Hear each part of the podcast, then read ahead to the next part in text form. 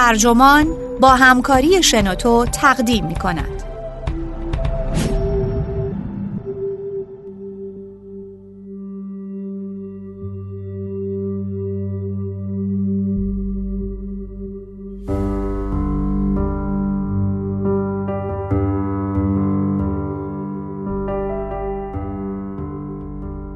زیست فناوری و هوش مصنوعی سلسله مراتب طبقاتی جدیدی ایجاد می کنند.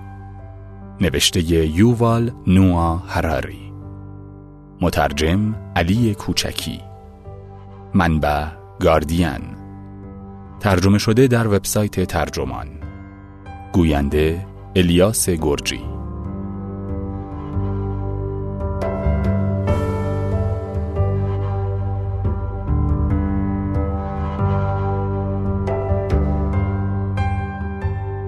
زندگی انسانها قبل از انقلاب کشاورزی زندگی بسیار برابرتر از امروز بود.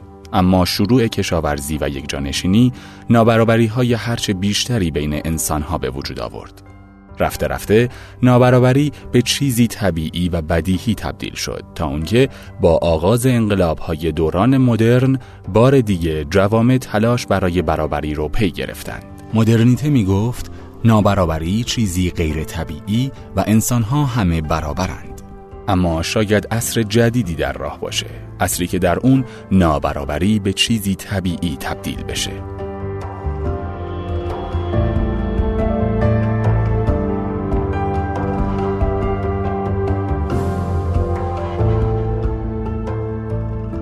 نابرابری به قدمت عصر پارین سنگیه. سی هزار سال قبل گروههایی از قبایل شکارچی در روسیه بعضی از اعضای قبیله را در مقابری با شکوه انباشته از هزاران مهره از جنس آج، دستبندها، جواهرات و اشیای هنری به خاک می سپردند در حالی که سهم بقیه چاله ساده در دل خاک بود. با این حال گروه های شکارچی باستانی بیش از جوامع انسانی پس از خود برابری طلب بودند چون دارایی های بسیار کمی داشتند. دارایی پیش شرطی ضروری برای نابرابری دراز مدته در پی انقلاب کشاورزی دارایی ها بیشتر شدند و به موازات اون نابرابری هم افزایش پیدا کرد. همچنان که انسان ها مالکیت زمین، حیوانات، درختان و ابزار رو به دست گرفتند، جوامع سلسله مراتبی ظهور کردند که در اونها اعیان انگوش شمار برای نسل های متمادی بخش عمده ثروت و قدرت رو به خودشون اختصاص دادند. انسانها سرانجام به جایی رسیدند که این نظم و ترتیب رو به عنوان امری طبیعی و حتی به مسابه تقدیری الهی بپذیرند.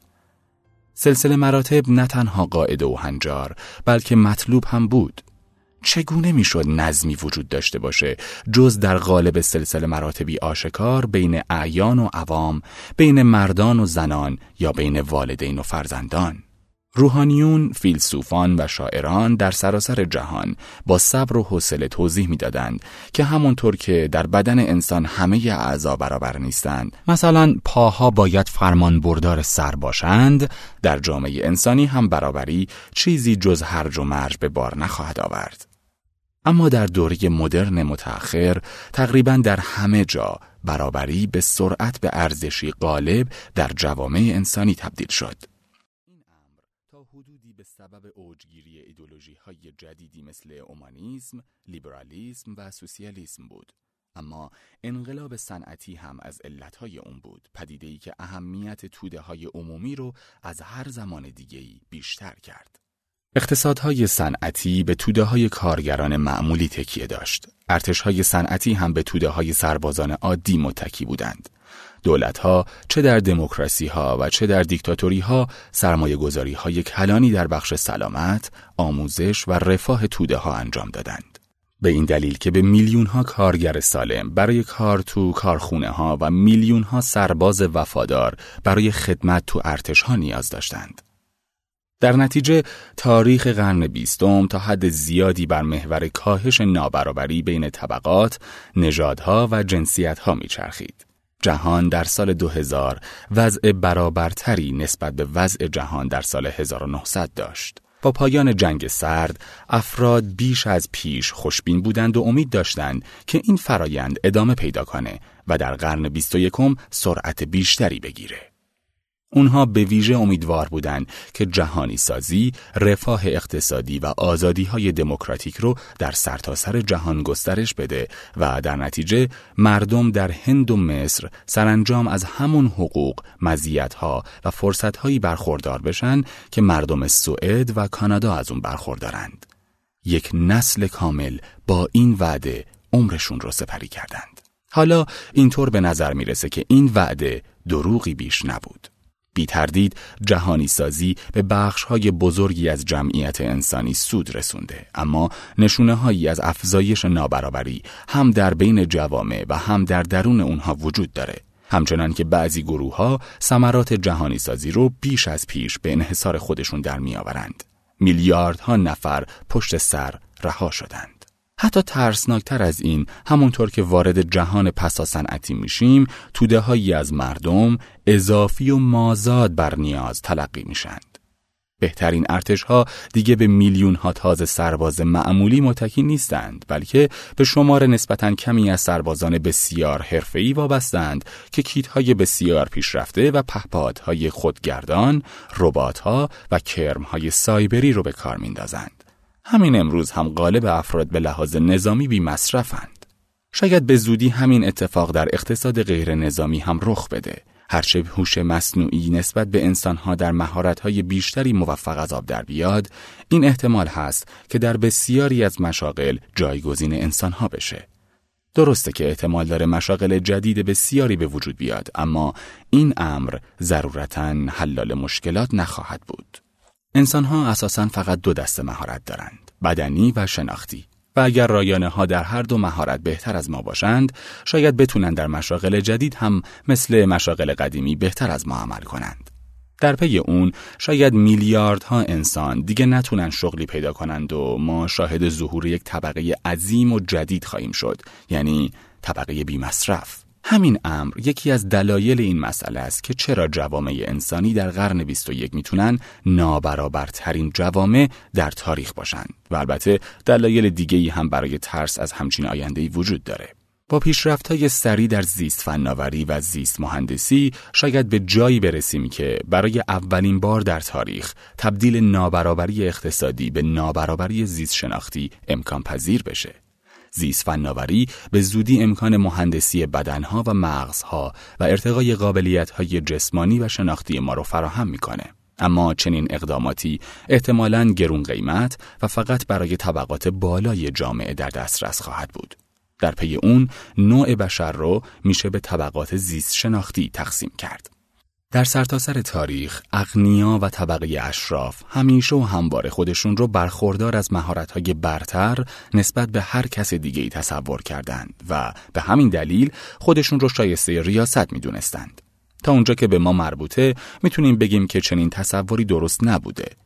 یک دوک معمولی با استعدادتر از یک رعیت معمولی نبود. اون برتریش رو فقط مدیون تبعیض حقوقی و اقتصادی ناعادلانه بود.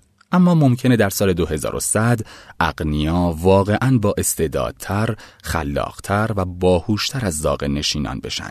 هنگامی که چنین شکاف واقعی در توانایی های بین اقنیا و فقرا باز بشه، بستن اون تقریبا ناممکن خواهد شد.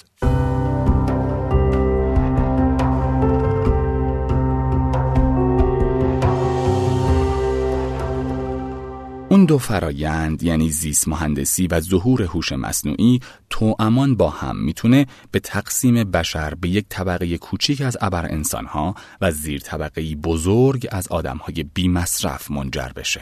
یک نمونه ملموس بازار حمل و نقله. امروزه چندین هزار راننده کامیون، تاکسی و اتوبوس در بریتانیا مشغول کارن.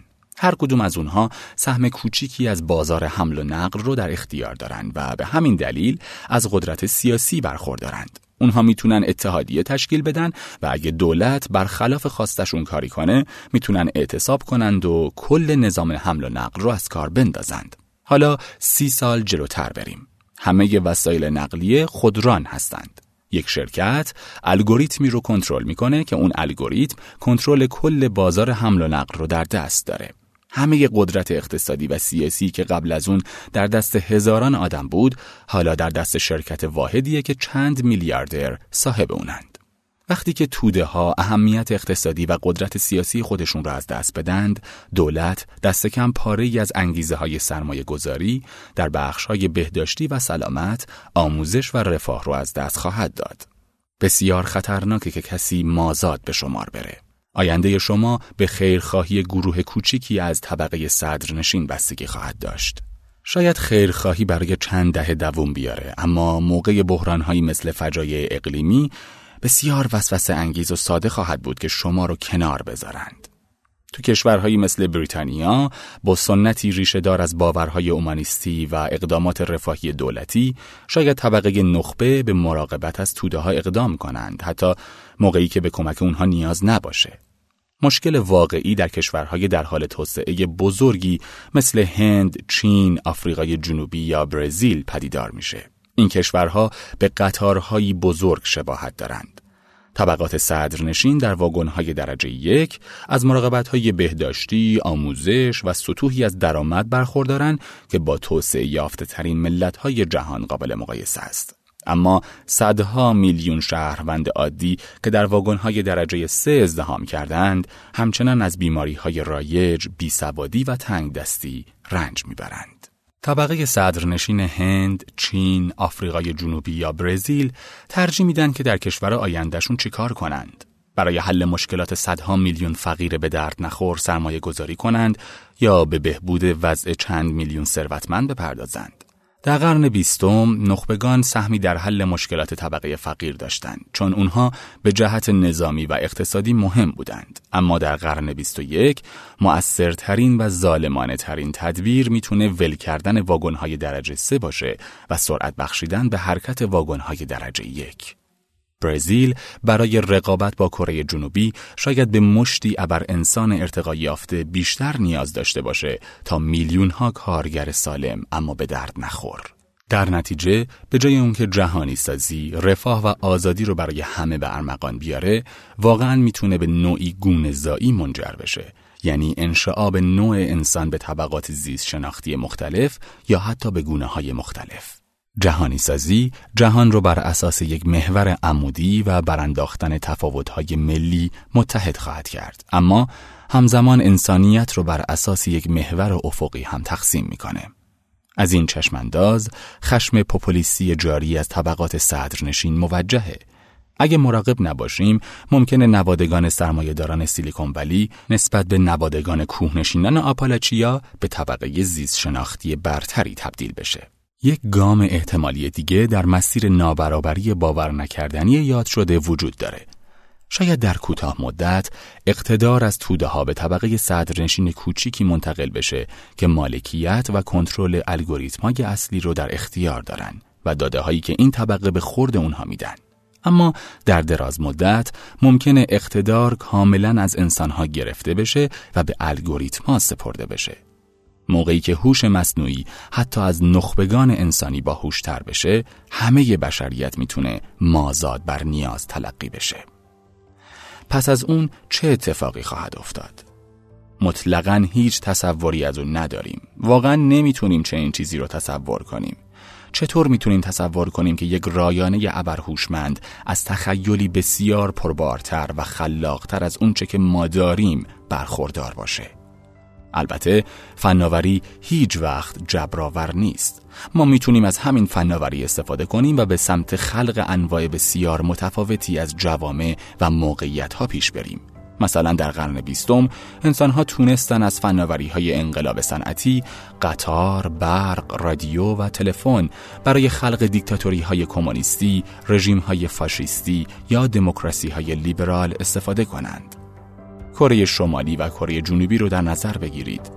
اونها دقیقا به فناوری یکسانی دسترسی داشتند اما انتخابشون در بکارگیری اون بسیار متفاوت بوده. در قرن 21 مطمئنا ظهور هوش مصنوعی و زیست فناوری جهان را دگرگون خواهد کرد اما ضروری نیست که این دگرگونی خروجی واحد و جبری داشته باشه ما می‌تونیم این فناوری ها رو برای ایجاد گونه های بسیار متفاوتی از جوامع به کار بگیریم اینکه استفاده ما از اونها چه اندازه خردمندانه باشه مهمترین مسئله پیش روی بشر امروزه.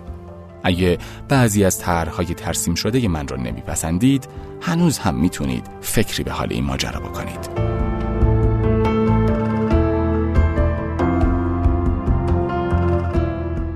دوستان عزیز این پادکست در اینجا به پایان رسید. ممنون از اینکه با ما تا انتها همراه بودید. شما عزیزان اگر ایده جالب و جذابی دارید می‌تونید اون را با بقیه دوستانتون از طریق وبسایت و یا اپلیکیشن شنوتو به اشتراک بگذارید. خدا نگهدار.